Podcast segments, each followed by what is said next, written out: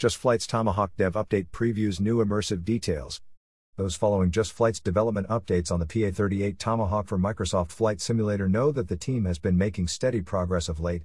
In their latest update, Just Flight reveals that the team has been busy working on systems coding, modeling, texturing, and sounds, as well as adding additional features that'll increase the immersion and realism for virtual aviators. In the February update, we learned that the upcoming PA 38 will include an interactive walk-around mode. This mode allows users to navigate around the aircraft's exterior and interact with components during pre-flight. Accessible via the EFB, a mini checklist shows which pre-flight components can be checked and interacted with at various positions. Interactive elements include chocks, tie downs, tow bars, control surfaces, the stall warning tab, and the propeller.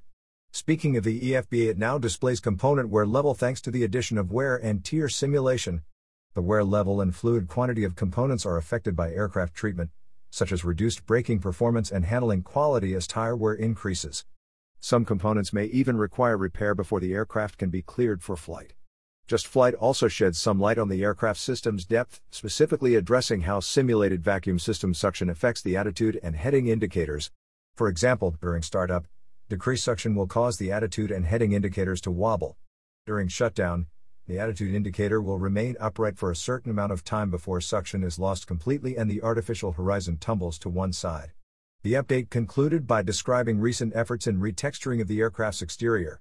Just Flight states although the textures may look perfectly fine in these screenshots, there were areas we weren't satisfied with, so we took the decision to begin the retexturing. It's worth pointing out that in all screenshots included with this update, the old texture set is being used as a placeholder until new textures are completed. It does appear that we're getting closer to the release of the Just Flight PA 38 Tomahawk, and from the details provided in this development update, it's safe to assume that it's going to be a very immersive aircraft. Stay tuned to FS Elite as more details become available.